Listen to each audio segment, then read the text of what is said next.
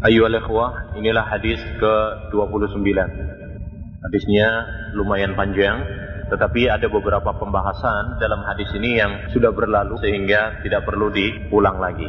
Mungkin itu nanti ada beberapa pembahasan yang sudah pernah kita bahas, maka tidak perlu kita ulang lagi. Baik, An Mu'ad bin Jabal radhiyallahu anhu qal dari sahabat Mu'ad bin Jabal, semoga Allah Subhanahu wa taala meridhoinya. Sahabat Mu'ad ini pun sudah kita terangkan ya, sudah berlalu.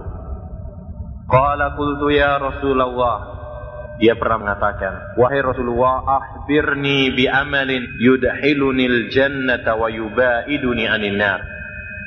Wahai Rasul, kabarkan kepada saya tentang suatu amalan yang dapat memasukkan saya ke surga dan menjauhkan saya dari neraka. Ini pertanyaan Mu'ad ibnu Jabal radhiyallahu anhu. Dari pertanyaan ini dapat kita ambil faedah seperti biasanya, yaitu semangatnya para sahabat Nabi Shallallahu Alaihi Wasallam dan indahnya pertanyaan mereka, karena mereka bertanya tentang akhirat. Ya, ini menunjukkan tentang semangat mereka dalam kebaikan. Mereka bertanya tentang amalan yang dapat memasukkan mereka ke surga dan menjauhkan dari neraka. Pertanyaan tentang akhirat. Berbeda dengan pertanyaan kebanyakan manusia pada zaman sekarang. Mereka kebanyakan bertanya tentang pertanyaan-pertanyaan yang tidak ada gunanya atau sedikit sekali faedahnya. Bahkan banyak di antara mereka yang bertanya bukan dengan tujuan untuk mengamalkan, tetapi hanya sekedar ya untuk pengetahuan saja, atau untuk menunjukkan tentang keilmuan dia atau hanya untuk sekedar latihan membantah tatnya dan sebagainya. Tetapi para sahabat Nabi alaihi wassalatu wassalam mereka bertanya untuk diamalkan. Dan pertanyaan mereka adalah tentang akhirat. Dan pertanyaan ini juga menunjukkan tentang tingginya ya harapan para sahabat Nabi Shallallahu alaihi wasallam, himmahnya para sahabat Nabi Shallallahu alaihi wasallam ya karena mereka yang yang menjadi keinginan mereka, tujuan mereka adalah surga. Ya. Oleh karena itu, jadilah engkau seperti yang dikatakan oleh seorang penyair, fakun rojulan rijluhu fittara ya, wa himmatu hammatihi Jadilah engkau seorang laki-laki yang kakinya di bumi tetapi himmahnya ya, keinginan, cita-cita di angkasa yakni hendaknya kita memiliki cita-cita yang tinggi. Ya, cita-cita yang tinggi. Seperti cita-cita para sahabat Nabi alaihi wassalatu wassalam. Cita-cita mereka adalah mendapatkan surga. Cita-cita mereka adalah menggapai ridha Allah Subhanahu wa taala. Baik. Kemudian, faedah yang lainnya dapat kita ambil dari pertanyaan Muad bin Jabal adalah Akhbirni bi amalin yudhilunil jannah wa yubaiduni anin nar menunjukkan bahwasanya amalan atau amal soleh itu merupakan sebab masuk surga.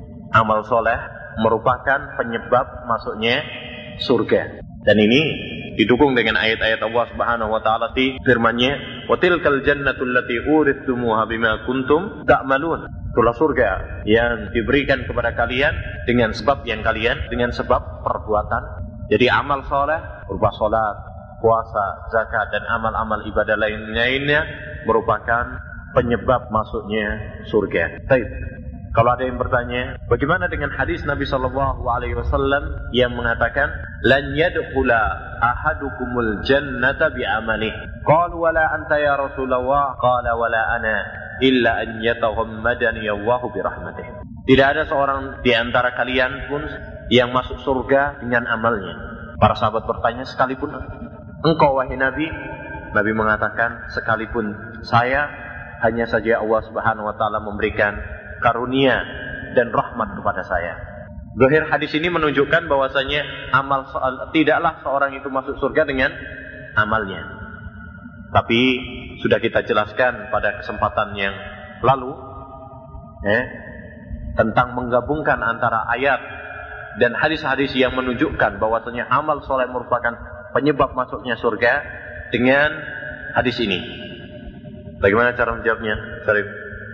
Bak di sana babul Nah, bak dalam hadis ini bukan bak sababiyah. bukan sebab, tetapi baul iwab yang maknanya adalah gantian. Artinya surga itu bukanlah ganti dari amal soleh yang dilakukan oleh seorang hamba. Karena kenapa? Sebanding atau tidak? Tidak sebanding. Amal apa pun yang kita lakukan, sebesar apa pun, sebanyak apa pun yang kita lakukan tidak sebanding dengan nikmat Allah kita. Ya, tapi semua itu adalah berkat rahmat Allah dan karunia-Nya. Nah ini. Jadi yang dinafikan oleh Nabi Muhammad SAW, yang ditiadakan oleh Nabi SAW dalam hadis ini adalah bahwa surga itu bukanlah penggantinya amal soleh. Karena tidak sebanding. Ya, tetapi amal soleh merupakan penyebab masuknya surga. Jelas ini ya? Jadi amal soleh merupakan penyebab masuknya surga, tetapi bukan penggantinya surga. Karena kalau kita katakan penggantinya, itu sebanding. Saya membeli kitab seharga 10 real misalkan. Karena memang harga kitab berapa? 10 real saya ganti.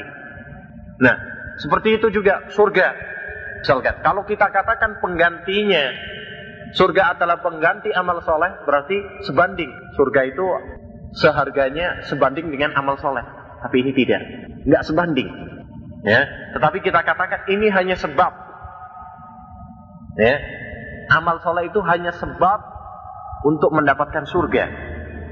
Tetapi yang paling inti adalah rahmat Allah Subhanahu wa taala. Baik, selanjutnya Nabi sallallahu alaihi wasallam mengatakan kepada Mu'ad bin Jabal, "Qala laqad sa'alta an adim wa innahu la yasirun ala man yassarahu Allah taala alaih. Ta'budu Allah la tusyriku bi syai'a wa tuqimu shalah wa tu'ti zakah wa tasumu Ramadan wa tahujjul bait." Kata Nabi Shallallahu Alaihi Wasallam, "Lakot sa'alta an adim, wahai Mu'ad, engkau telah bertanya pertanyaan yang sangat agung. Pertanyaan yang sangat agung. Dipuji oleh Nabi SAW pertanyaan tersebut. Wa innahu la yasir. Taib. Di sini dapat kita ambil faedah. Hendaknya bagi seorang pengajar ya, adalah memuji pertanyaan muridnya atau orang yang bertanya. Oh, kalau pertanyaan itu bagus, hendaknya dipuji. Hal itu untuk apa? Memberikan dorongan, ya, memberikan dorongan kepada si murid untuk bertanya lagi ya senang untuk bertanya tentang masalah-masalah ilmu. Berbeda kalau misalkan ada bertanya, kemudian misalkan dimarahi atau dicela, ah tanya yang bener aja masa pertanyaan ini pertanyaan anak TK misalkan. Besok akhirnya apa? Nggak mau bertanya lagi. Berbeda kalau seorang itu dipuji pertanyaannya. Jadi di sini bagusnya cara pengajaran Nabi Shallallahu Alaihi Wasallam. Dia memuji pertanyaan Mu'ad Jabal sebagai dorongan kepada beliau untuk bertanya tentang pertanyaan-pertanyaan yang bagus. Baik. Rasulullah SAW, lakut sa'alta an adim. Engkau telah bertanya tentang pertanyaan yang agung, yang besar. Ya. Pertanyaan Mu'ad adalah pertanyaan yang sangat agung dan besar. Kenapa? Karena pertanyaan tersebut berkaitan tentang surga dan neraka. Ya, Allah Subhanahu wa taala berfirman, "Faman zuhziha 'anil nar wa udkhilal jannah faqad faz." Wa mal hayatud dunya illa mata'ul ghurur. Kata Allah Subhanahu wa taala, barang siapa yang diselamatkan oleh Allah Subhanahu wa taala dari neraka dan diberikan surga, yakni masuk surga, faqad maka dia adalah seorang yang benar-benar beruntung. Wa mal hayatud dunya illa mata'ul ghurur. Tidaklah kehidupan dunia ini kecuali tipuan. Yakni seorang yang beruntung adalah seorang yang mendapatkan surga, bukan mendapatkan keuntungan dan kekayaan di akhirat, eh, di dunia ini. Jadi seorang yang benar-benar beruntung adalah seorang yang mendapatkan surga dan diselamatkan oleh Allah Subhanahu wa taala dari neraka. Oleh itu dipuji oleh Nabi. Kamu telah bertanya tentang pertanyaan yang agung. Kenapa? Karena seorang yang mendapatkan surga dan diselamatkan dari neraka berarti mendapatkan keberuntungan yang sangat besar. Nah, Lalu kata Nabi sallallahu alaihi wa innahu layasirun ala man yassarahu taala. Sesungguhnya hal itu, yakni masuk surga dan selamat dari neraka adalah mudah bagi orang yang dimudahkan oleh Allah Subhanahu wa taala. Maksud Nabi adalah bahwa petunjuk dan kesesatan hanya di tangan Allah Subhanahu wa taala. Ya, Allah Subhanahu wa taala yang memudahkan segala urusan. Kalau Allah Subhanahu wa taala menghendaki bagi seorang hamba untuk kebaikan, maka akan dimudahkan baginya untuk melakukan amalan penduduk surga. Sebaliknya, bila Allah Subhanahu wa taala tidak menghendaki, maka Allah Subhanahu wa taala tidak memudahkan baginya untuk melakukan. Allah Subhanahu wa taala berfirman, "Fa amma man a'ta wattaqa wa saddaqa bil husna fasanuyassiruhu lil yusra." Wa amma man bahila wastahna wa kadzdzaba bil husna fasanuyassiruhu lil usra.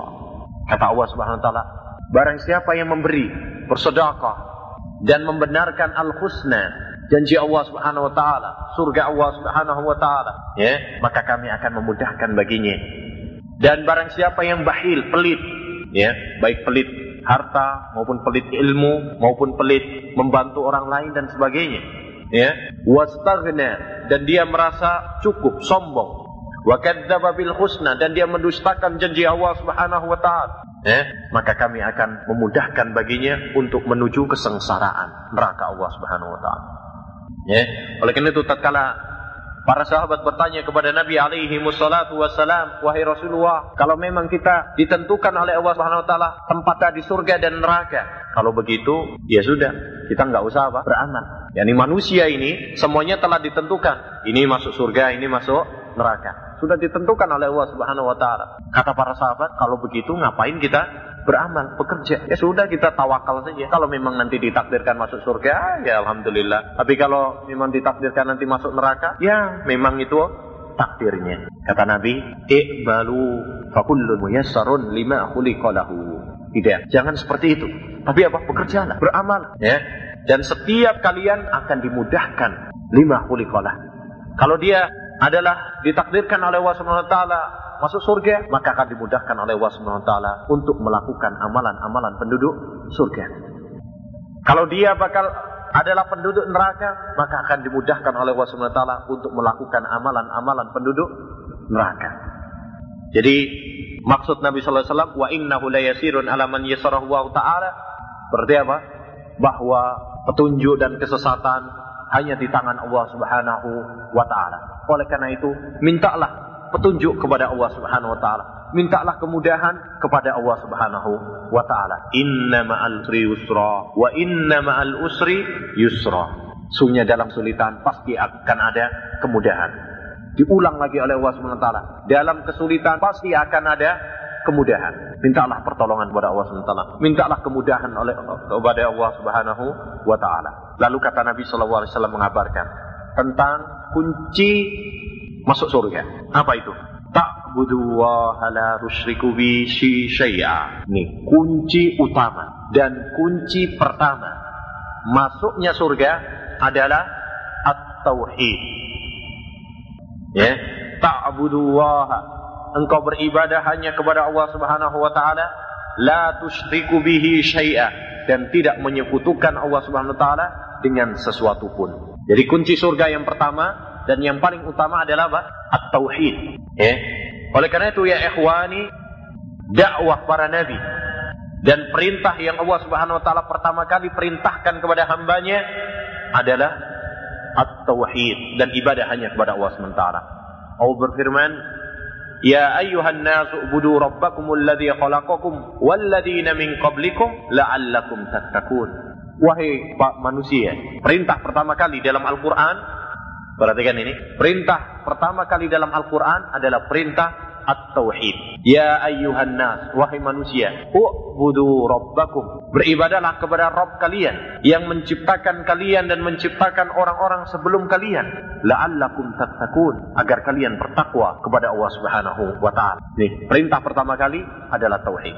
Dan semua nabi dan semua rasul sejak Nabi Nuh alaihi salam hingga Nabi kita Muhammad sallallahu alaihi wasallam dakwah mereka yang pertama kali adalah dakwah at-tauhid.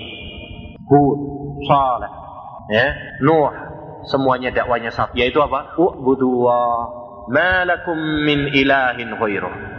Semuanya menyerukan kepada kaumnya, sembahlah Allah Subhanahu wa taala saja. Tiada Tuhan yang hak kecuali Allah Subhanahu wa taala. Demikian juga Nabi kita Muhammad sallallahu alaihi wasallam tatkala berpesan kepada Mu'ad bin Jabal kala diutus ke negeri Yaman Nabi berpesan kepadanya ya ya Mu'ad innaka ta'ti qauman min ahli kitab falyakun awwala ma tad'uhum ilai syahadatu an la ilaha illallah wa anna muhammadar rasulullah. Dan dalam satu riwayat ila an yuwahhidullah. Wahai Mu'ad engkau akan mendatangi satu kaum dari ahlul kitab Yahudi dan Nasrani.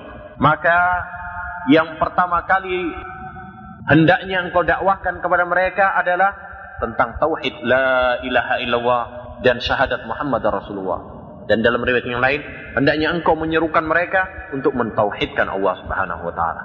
Jadi dakwah yang pertama kali hendaknya kita dakwahkan kepada umat adalah apa? Dakwah tauhid karena itu kuncinya. Tidak sah semua amalan hamba kecuali apabila dibangun di atas tauhid. Ibarat membangun rumah, ya, tauhid adalah pondasinya. Kalau rumah tidak dibangun di atas pondasi, maka apa yang terjadi? Atap akan jatuh ke kepalanya. Demikian juga amal manusia. Kalau tidak dibangun di atas tauhid, nggak ada gunanya. Lain asrokta, layah batonna amaluka. Seandainya engkau, siapa ini yang di yang diajak bicara? Nabi. Padahal Nabi tidak mungkin berbuat syirik. Tapi maksudnya adalah umatnya. Seandainya engkau wahai Nabi berbuat syirik, maka akan batal semua amalmu. Yakni tauhid, ya ikhwani sangat penting sekali.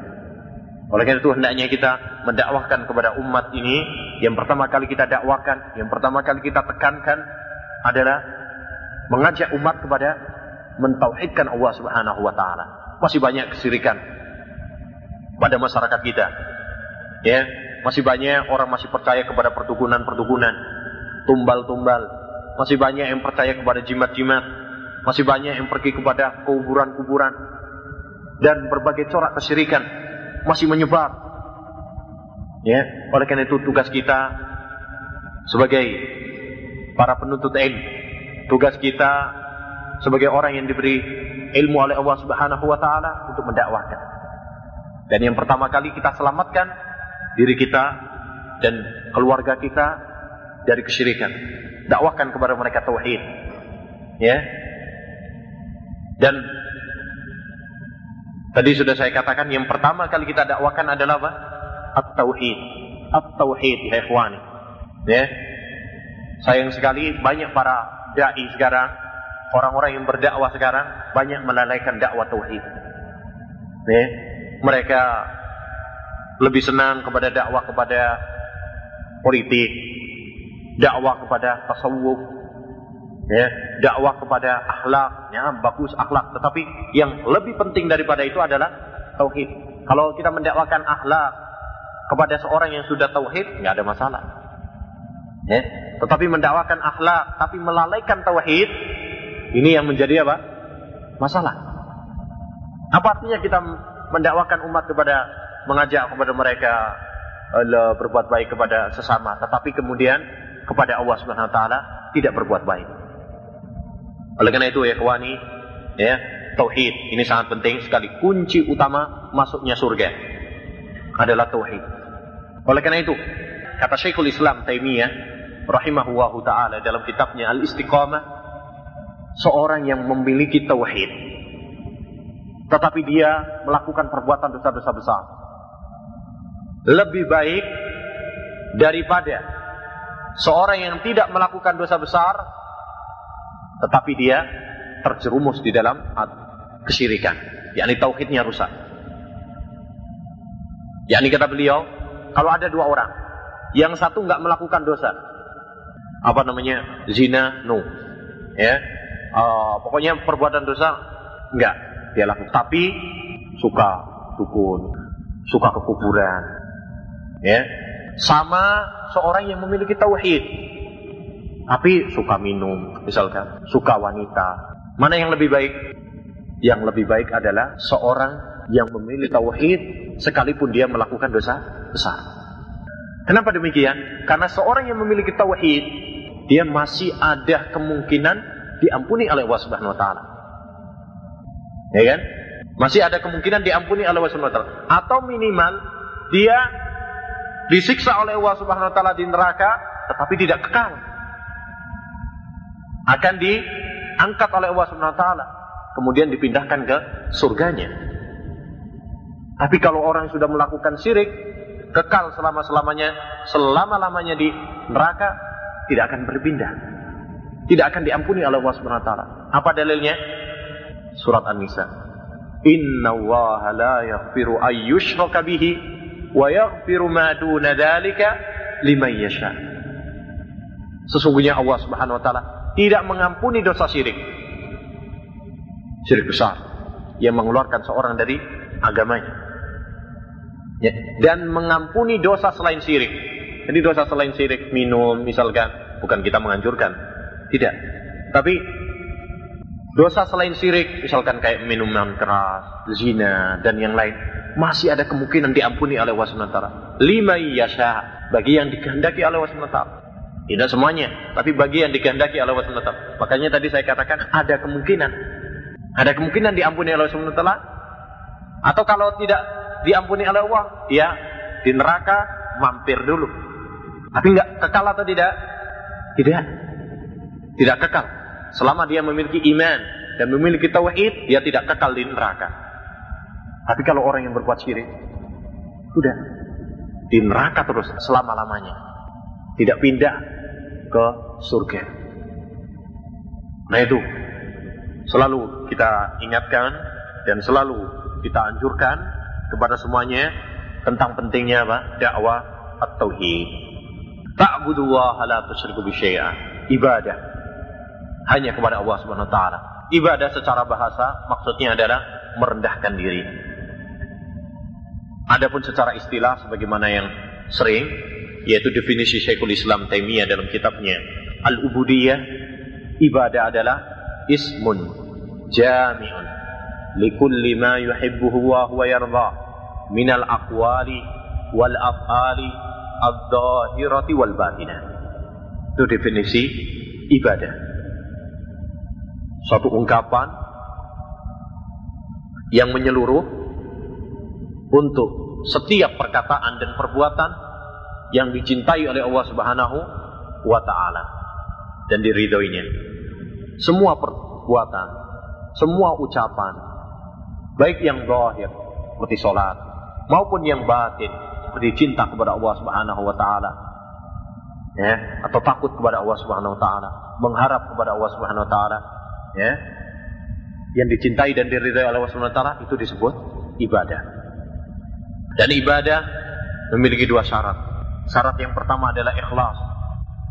Ya. Allah Subhanahu wa taala berfirman, "Wa ma umiru illa liya'budullaha mukhlisina lahuddin." Tidak mereka diperintahkan kecuali memurnikan ibadah hanya untuk Allah Subhanahu wa taala.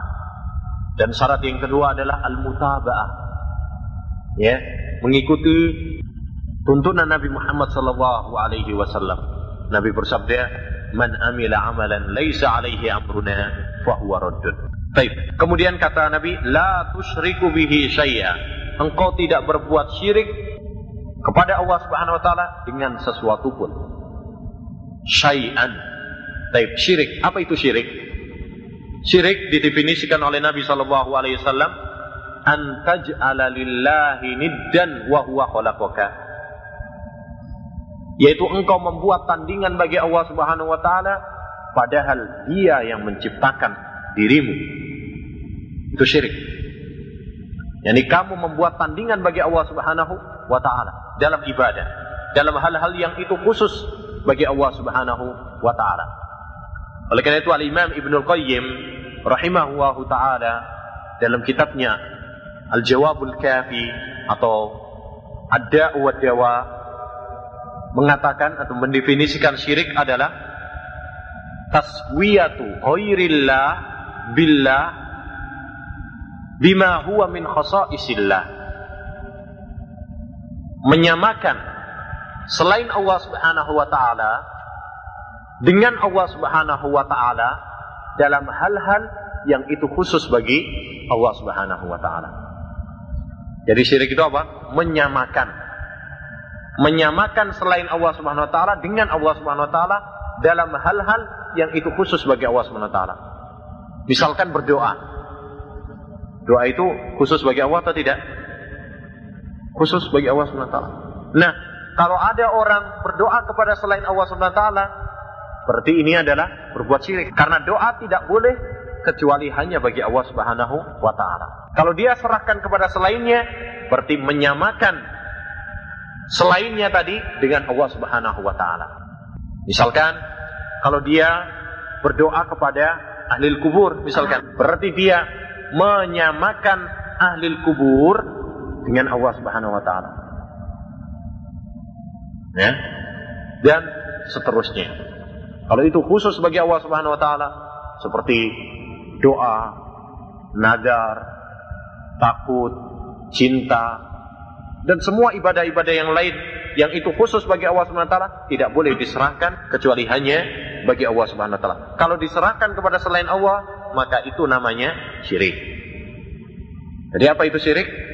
Antaj alalillahi niddan wa huwa. Menjadikan tandingan bagi Allah Subhanahu wa taala. Bukan syirik dalam istilah kadang kita ya. Kalau syirik bahasa Indonesia apa artinya? Syirik loh. Iri. Ini bukan seperti itu. Jadi kita harus tahu ntar apa artinya syirik? Ron, oh maksudnya ini iri. Itu bahasa Indonesia. Kalau syirik dalam artian kita itu dosa, ya, tapi tidak sampai dosa besar yang tidak diampuni oleh Allah Subhanahu Wa Taala ini. Nah, dosa uh, syirik terbagi menjadi dua. Yang pertama adalah syirik besar. Syirik besar ini tidak diampuni oleh Allah Subhanahu Wa Taala kalau dia tidak bertobat. Dalilnya surat An-Nisa tadi. Inna Allah la yaghfiru ayyushraka bihi wa yaghfiru ma duna dzalika liman yasha. Contohnya syirik besar apa? Seperti kalau menyembah selain Allah SWT. Menyembah pohon. Ya, menyembah malaikat. Bahkan katanya ada yang menyembah setan. Pernah dengar? Ada sebagian orang menyembah setan, menyembah jin. Ya, ini adalah apa? Dosa besar, mengeluarkan seorang dari Islam alias kafir murtad. Baik. Yang kedua adalah syirik kecil. Ya. Syirik yang kedua adalah syirik kecil. Apa definisinya syirik kecil? Syekh As-Sa'di mendefinisikan patokannya syirik kecil adalah segala sesuatu yang merupakan sarana. Ya. Sarana menuju syirik besar. Ya. Yang apa tadi? Setiap sarana yang dapat mengantarkan kepada syirik besar. Selagi tidak sampai kepada derajat ibadah. Contohnya, misalkan sumpah kepada sumpah dengan selain Allah Subhanahu wa taala. Demi negeriku misalkan, demi rembulan, ya. Ini adalah dosa dosa apa? Dosa kecil. Karena ini wasilah perantara menuju syirik besar. Selagi tidak sampai derajat ibadah, maksudnya kalau dia sampai meyakini bahwasanya rembulanlah yang berhak untuk disumpahi, rembulan yang memadorotkan dan memberi manfaat, ini berarti sampai syirik besar. Ya. Contoh yang lainnya misalkan ria, pamer. Ini juga syirik kecil. Atau perkataan seorang, Masya Allahu wasita kehendak engkau, kehendak Allah dan kehendakmu. Ini juga termasuk syirik kecil. Baik, dan seterusnya. Baik, kemudian perhatikan di sini sabda Nabi Shallallahu Alaihi Wasallam, la tushriku bihi syai'a, syai'an, makrifat atau nakirah? Belbasit, nakirah. Syai'an di sini adalah nakirah. Jatuh setelah la tushriku, la nafi. Lanya disebutkan la nafi. Baik, kaidah ada sebuah kaidah. Apabila nakiroh jatuh setelah la nafi atau la nahi, lah larangan, ya, atau la nafi yang bermakna tidak, gitu ya. Jangan, maka bermakna umum. Ini kaidah. Nakiroh apabila jatuh setelah nahi, ya larangan atau nafi peniadaan, maka mencakup umum. Baik, apa maksudnya di sini? La tusriku bihi. Jangan kamu menyekutukan Allah SWT dengan sesuatu pun. Berarti umum. Mencakup siapa saja selain Allah Subhanahu wa taala. Baik itu pohon, baik itu apa lagi? batu, akik, orang percaya kepada akiknya. Ini ini yang bikin kebal misalkan. Atau keyakinan kepada kerisnya, Saya kalau pakai aki ini aman rasanya. Ke mana-mana plong. Ya, kalau nggak bawa ini, aduh kayaknya sepertinya ada kehilangan istri, kehilangan anak. Ini berarti apa? Dia tawakalnya kepada siapa? Kepada keris, eh, kepada aki ini. Nggak boleh. Ya. Atau tawakal kepada keris. Pokoknya dipajang di rumahnya. Ini kalau keris sudah dipasang di rumah ini, jin nggak bakal masuk. Ya. Ini keyakinan-keyakinan ya. Keliru. Jimat. Ya. Baik. Kalau kepada Nabi, boleh atau tidak? Nggak boleh. Sekalipun Nabi. Baik, kepada malaikat. Malaikat kan orang yang baik. Hatta kepada malaikat. Jadi syai'an di sini adalah umum, mencakup siapa saja. Selain Allah SWT tidak boleh. Baik dia adalah seorang nabi, baik dia seorang malaikat yang dekat dengan Allah SWT tidak boleh. Apalagi selainnya. Kalau Nabi Muhammad saja nggak boleh, kalau malaikat Jibril saja nggak boleh, padahal mereka adalah orang-orang yang paling dekat dengan Allah Subhanahu Wa Taala, apalagi selainnya. Para wali misalkan, contoh misalkan wali Songo di kita, kuburannya banyak diminta-mintain. Mana yang lebih mulia, Nabi Muhammad atau para wali Songo? Jelas Nabi Muhammad ya kan? Nabi Muhammad sudah dijamin masuk surga. Baik. Kalau kepada Nabi Muhammad saja nggak boleh, apalagi kepada para wali yang nggak ada jaminan. Ya, nggak ada jaminan. Oleh karena itu, ini kepada siapa pun nggak boleh. Syai'an di sini adalah nakiro siapa pun. Oleh karenanya perhatikan dalam semua ayat seperti itu. U'budu wa la tusyriku bihi syai'an. Nakiro terus menunjukkan bahwa selain Allah SWT nggak boleh. Baik. Selanjutnya waktu kimus sholat, kamu mendirikan sholat, menunaikan zakat, puasa Ramadan, haji, dan ini sudah kita apa? Sudah kita bahas dalam hadis keberapa? Hadis ke dua dan ketiga. Ya. Ternyata tadi saya sudah singgung, kalau yang sudah kita bahas ya berarti nggak perlu diulangi lagi. Ini sudah dibahas. Baik, selanjutnya. Summa qol Kemudian Nabi mengatakan, "Ala adulluka ala abwabil khair?" Maukah saya menunjukkan kepada engkau wahai Mu'ad pintu-pintu kebaikan? Ini gaya bahasa Nabi sallallahu alaihi wasallam untuk memberikan semangat. Mau nggak kamu saya kasih tahu pintu-pintu kebaikan? Dan di sini dapat kita ambil faedah bahwa pintu-pintu kebaikan itu banyak. Kenapa? Karena Nabi SAW mengatakan abwab. Abwab itu mufrad atau jama? Jama. Jadi pintu-pintu, bukan hanya satu pintu. Tapi pintu-pintu. Berarti jalan-jalan kebaikan itu banyak sekali. Baik. Selanjutnya, Nabi mengatakan asaumu junnah. Puasa itu adalah tameng. Junnah itu artinya tameng. Apa artinya? Puasa itu adalah tameng bagi seorang di dunia dan akhiratnya. Tameng di dunia maksudnya dari dosa-dosa. Seorang yang berpuasa ya minimal terkurangi dosa-dosanya. Dan di akhirat adalah apa? Tameng juga. Ya. Tameng di akhirat yakni dari neraka. Ya. Baik, jadi makna as-saumu puasa itu adalah tameng, yakni tameng di dunia, yakni dari apa? Perbuatan dosa. Dan di akhirat yaitu dari neraka. Baik, oleh karenanya puasa membuahkan apa? Ketakwaan. Allah berfirman, Ya ayyuhalladzina amanu kutiba alaikumus kama kutiba alal ladzina min qablikum la'allakum tattaqun. Takwa. Berarti tameng dari dosa. Karena takwa itu adalah melakukan perintah-perintah Allah SWT dan menjauhi larangan-larangan Allah SWT. Oleh karena itu seorang yang berpuasa ya dilarang oleh Nabi Shallallahu Alaihi Wasallam untuk menghibah ya untuk mengatakan perkataan-perkataan yang tidak senonoh.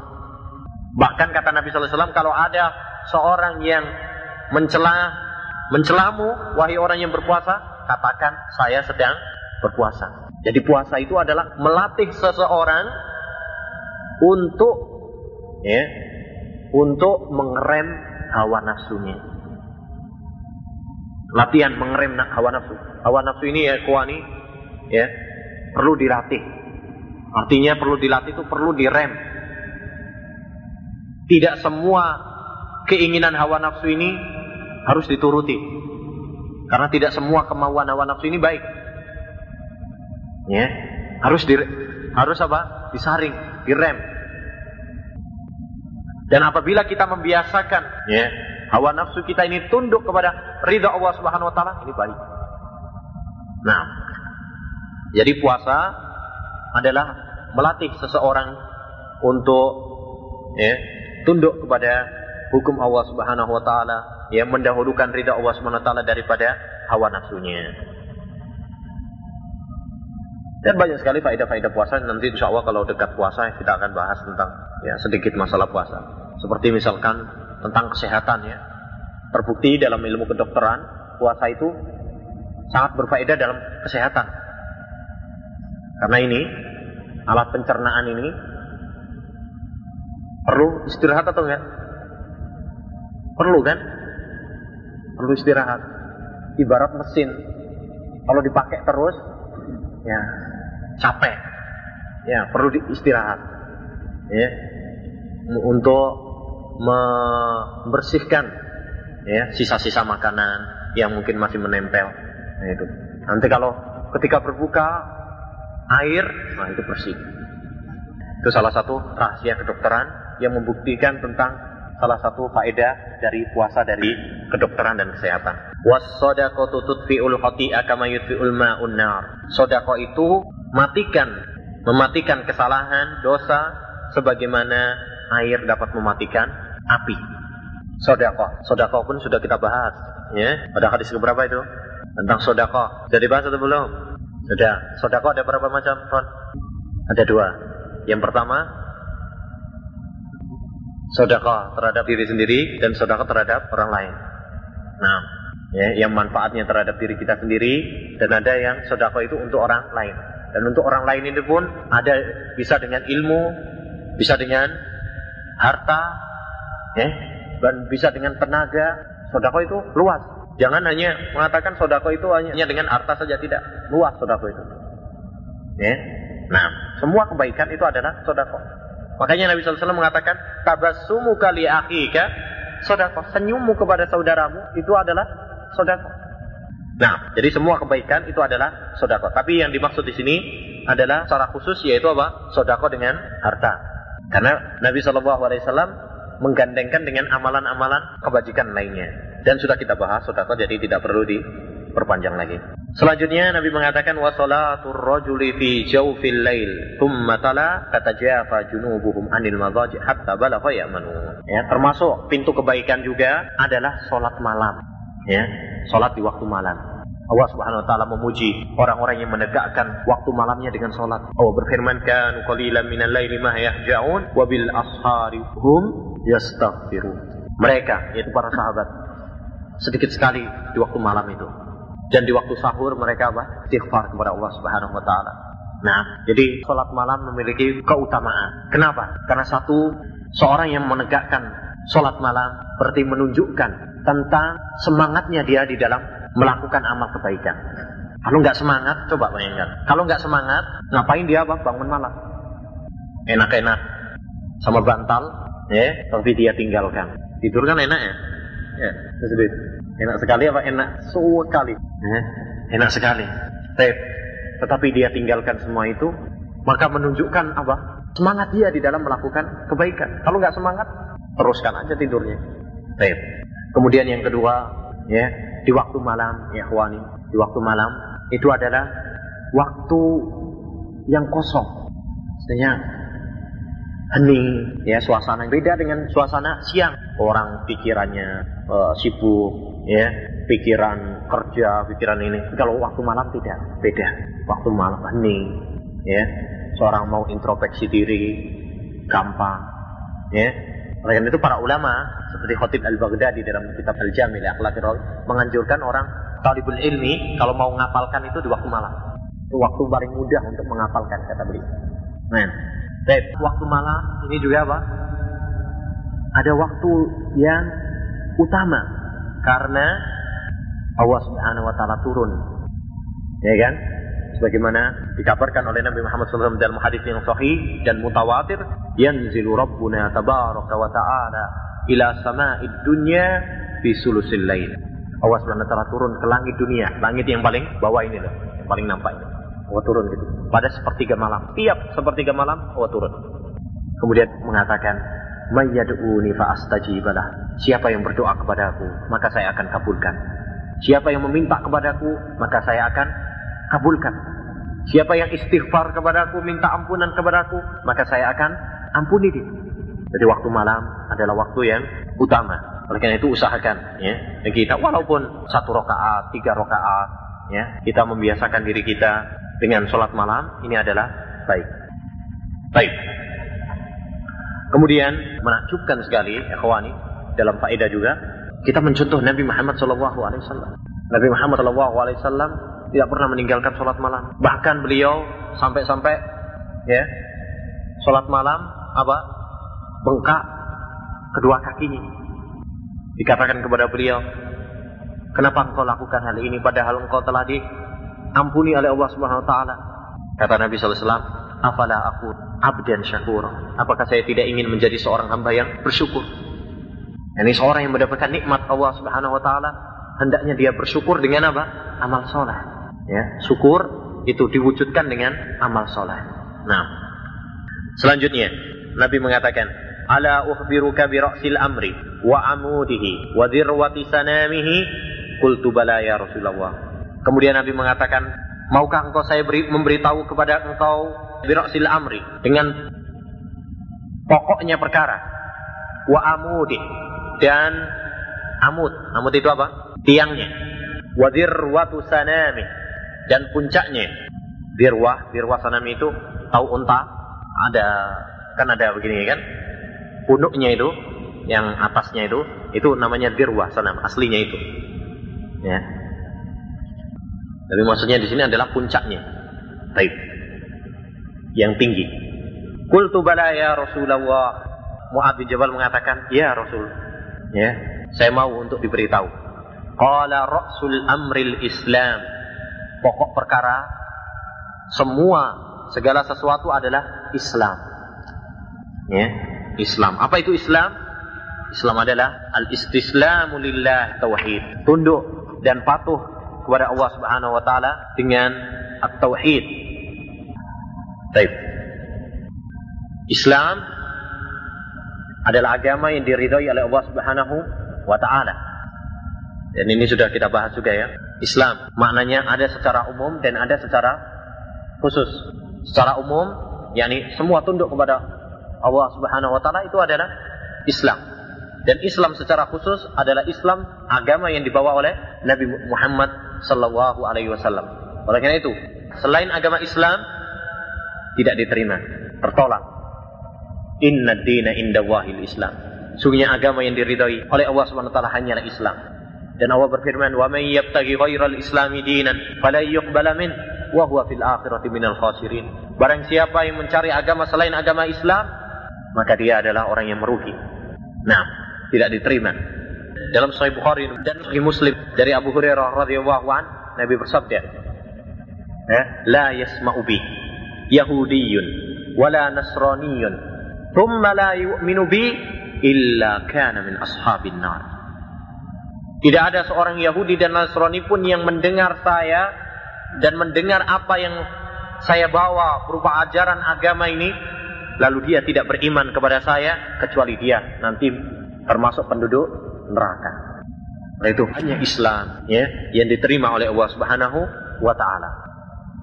Dari sini dapat kita tahu sesatnya agama pluralisme yang sering disebarkan oleh jaringan Islam liberal atau sejenisnya yang mengatakan bahwasanya semua agama itu adalah benar. Semua agama itu sama. Ini adalah batil pertentangan dengan Al-Quran, hadis, dan ijma. Bahkan orang yang memiliki pemahaman seperti ini dikhawatirkan dia malah keluar dari agama Islam. Kata Syekhul Islam Taimiyah rahimahullah taala, dia mengatakan dalam kitabnya Al-Jawabu As-Sahih liman baddala dinal Masih Kata dia, kata Syekhul Islam Taimiyah, barang siapa yang mengatakan bahwasanya Yahudi dan Nasrani sekarang ini mereka mendapatkan petunjuk, yakni di atas hidayah, benar agama mereka, maka dia adalah kafir. Dan siapa yang tidak mengkafirkan, maka dia adalah kafir juga. Ya. Jadi masalah ini adalah masalah yang serius. Ini suatu keyakinan akidah. Ya.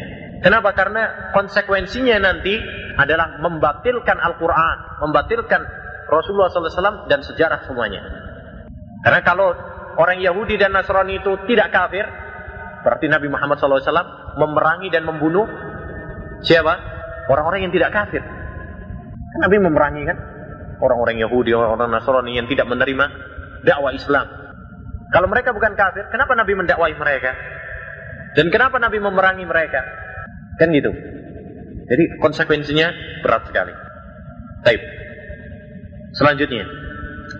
Wa amuduhu sholat. Tiangnya adalah sholat. Ya. Tiang urusan semuanya adalah apa? Sholat. Dan hadis ini, hadis sahih ini mencukupkan kita dari hadis yang masyhur sekali, yaitu apa? As-salatu imaduddin. Man aqamaha faqad aqama din wa man tarakaha faqad hadama din. Pernah dengar ya? Hah? Pernah dengar? Hadis masyhur, ya. Salat itu adalah tiang agama. Barang siapa yang menegakkannya berarti dia menegakkan agama. Barang siapa yang meninggalkannya berarti dia telah meruntuhkan agama. Hadis ini adalah doif. Hadis ini adalah lemah dan sebagai penggantinya kita mendapatkan hadis yang sahih ini yaitu apa? Wa amuduhu as-salah. Jadi ini. Oleh karena itu benar kata sebagian para ulama di Imam Ibnul Mubarak yang mengatakan fi sahihil mangkul ghinan an sakimil mangkul. Dalam hadis yang sahih itu terdapat kecukupan dari hadis-hadis yang lemah. Artinya kita nggak perlu hadis-hadis yang lemah. Cukup bagi kita hadis-hadis yang sahih itu sudah cukup. Ya. Nah, wadir watu sanamihi al jihad puncaknya adalah jihad. Ya, dan jihad bisa dengan badan. Ya, jadi menaruh dengan jiwanya. Perang, jihad fisabilillah. Dan ini yang paling utama. Dan ini yang dimaksud di dalam ayat-ayat dan hadis-hadis Nabi Muhammad wasallam. Betapa banyak ayat-ayat Al-Qur'an dan hadis-hadis Nabi Muhammad wasallam yang memerintahkan kepada kita, menganjurkan kepada kita untuk jihad. Ya, dan memberikan ganjaran yang sangat utama bagi orang-orang yang jihad fisabilillah. Nah, ketika Nabi wasallam ditanya tentang amalan apa yang paling afdal, salah satunya Nabi menyebutkan apa? Wal jihadu fisabilillah. Tetapi perlu diketahui, jihad memiliki beberapa patokan-patokan yang ini panjang dibicarakan dalam kitab-kitab fikih. Nah, kemudian Nabi sallallahu alaihi wasallam mengatakan, "Ala uhbiruka bimalaki dzalika kulli." Maukah engkau saya memberitahu padamu dengan kunci semua itu? Fakultu bala ya Rasulullah. Saya mengatakan, "Iya wahai Nabi Muhammad sallallahu alaihi wasallam." Fa akhadha bilisanihi. Lalu Nabi memegang lisannya, lidahnya. Wa lalu mengatakan, kuffa alaika hada. Tahan lidahmu ini. Ya. Qultu ya Nabi Allah, wahai Nabi Allah Subhanahu wa taala, wa inna la mu'akhaduna bima natakallamu bi. Apakah kita akan disiksa dengan apa yang kita ucapkan? Qal sakilat ke ummu celaka ibumu. Ini adalah kata hartikan Ya, kata artikan yang tidak dimaksud secara makna sebenarnya. Ya, bukan doa sebenarnya celaka ibumu tidak. Ini maksudnya adalah artikan. Ya, artikan kata uslub dalam bahasa Arab. Wahal yakubun nasa nari ala wujuhib.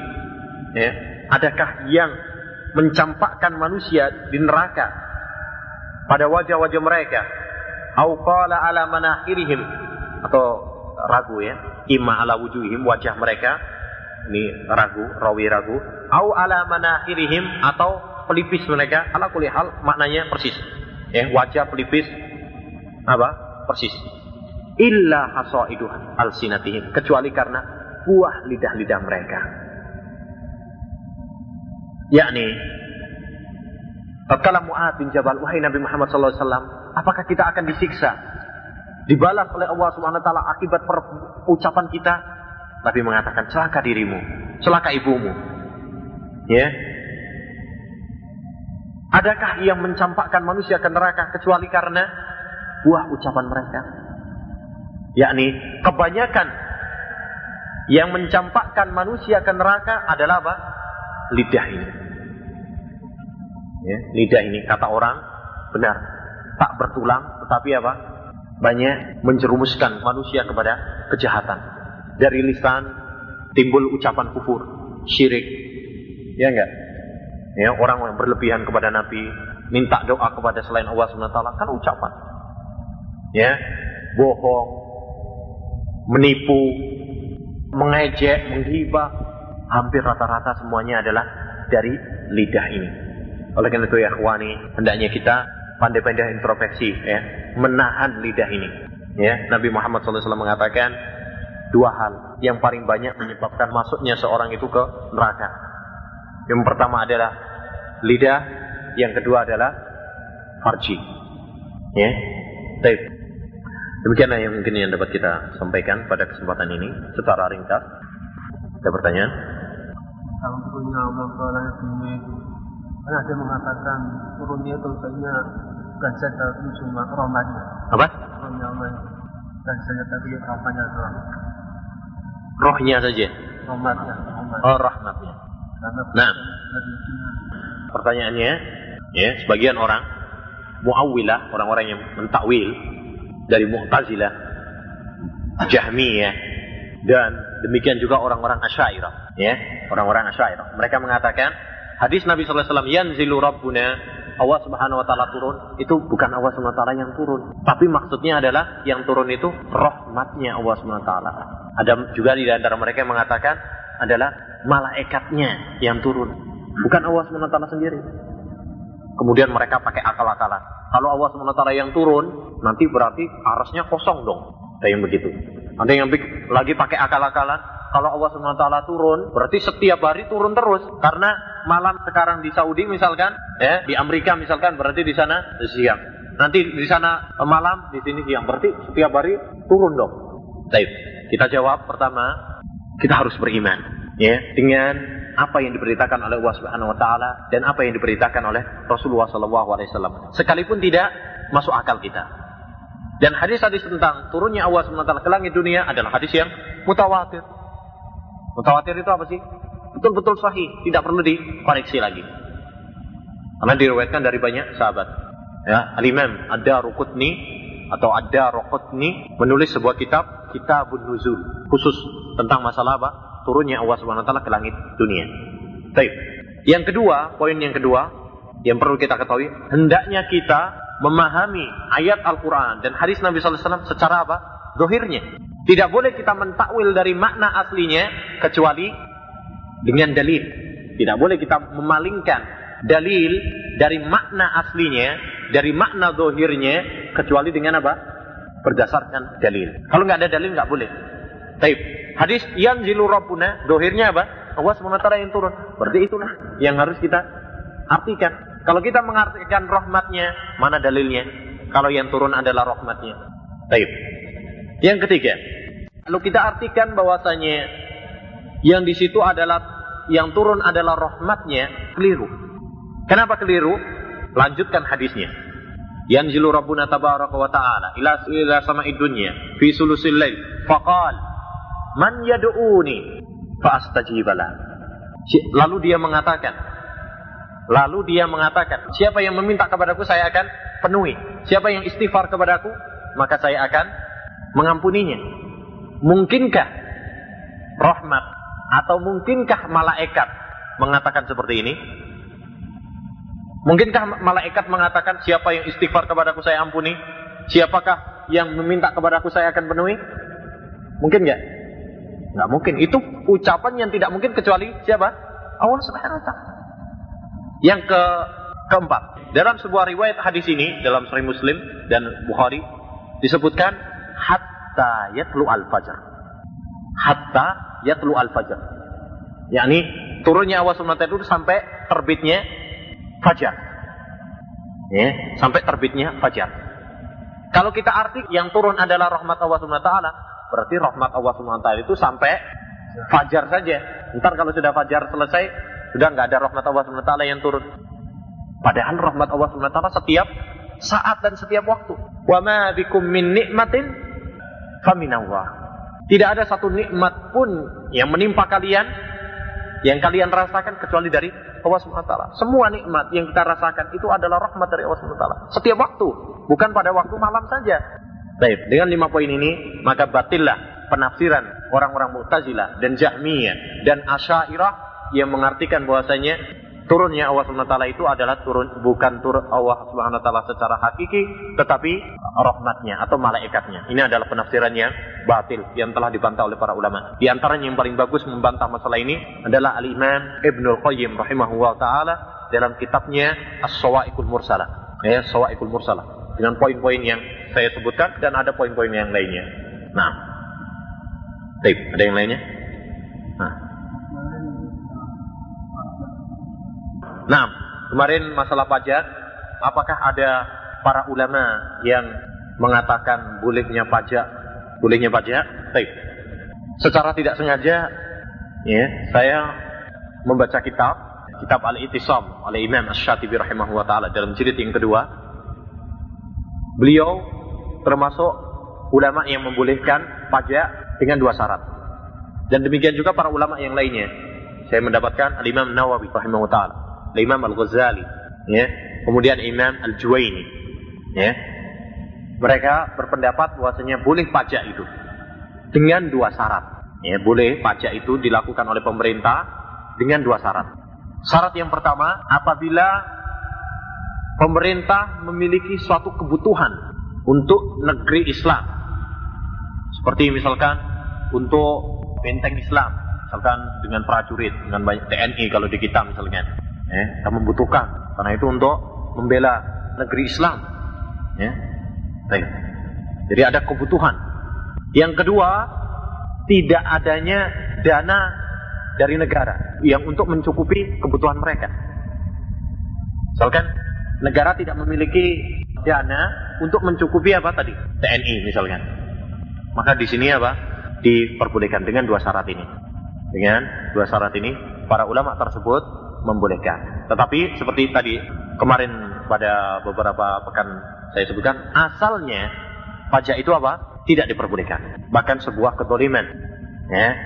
Hanya saja mungkin bisa dikatakan boleh dengan dua syarat yang ketat tadi. Dengan dua syarat yang ketat tadi. Syarat tadi cukup ketat boleh.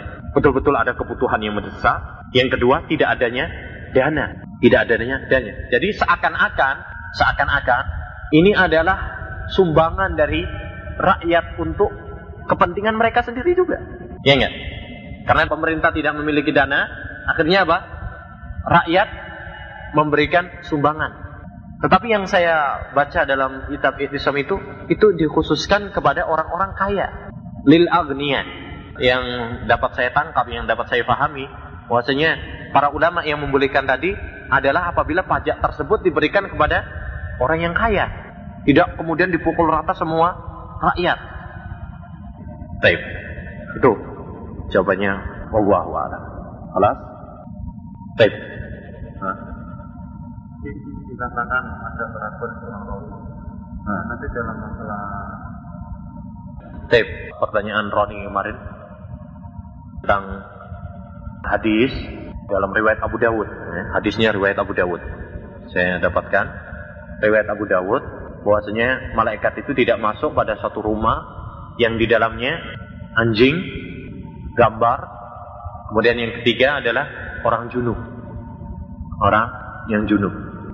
Baik. Saya cek hadisnya memang ada dalam riwayat Ali bin Abi Thalib dalam riwayat Abu Dawud.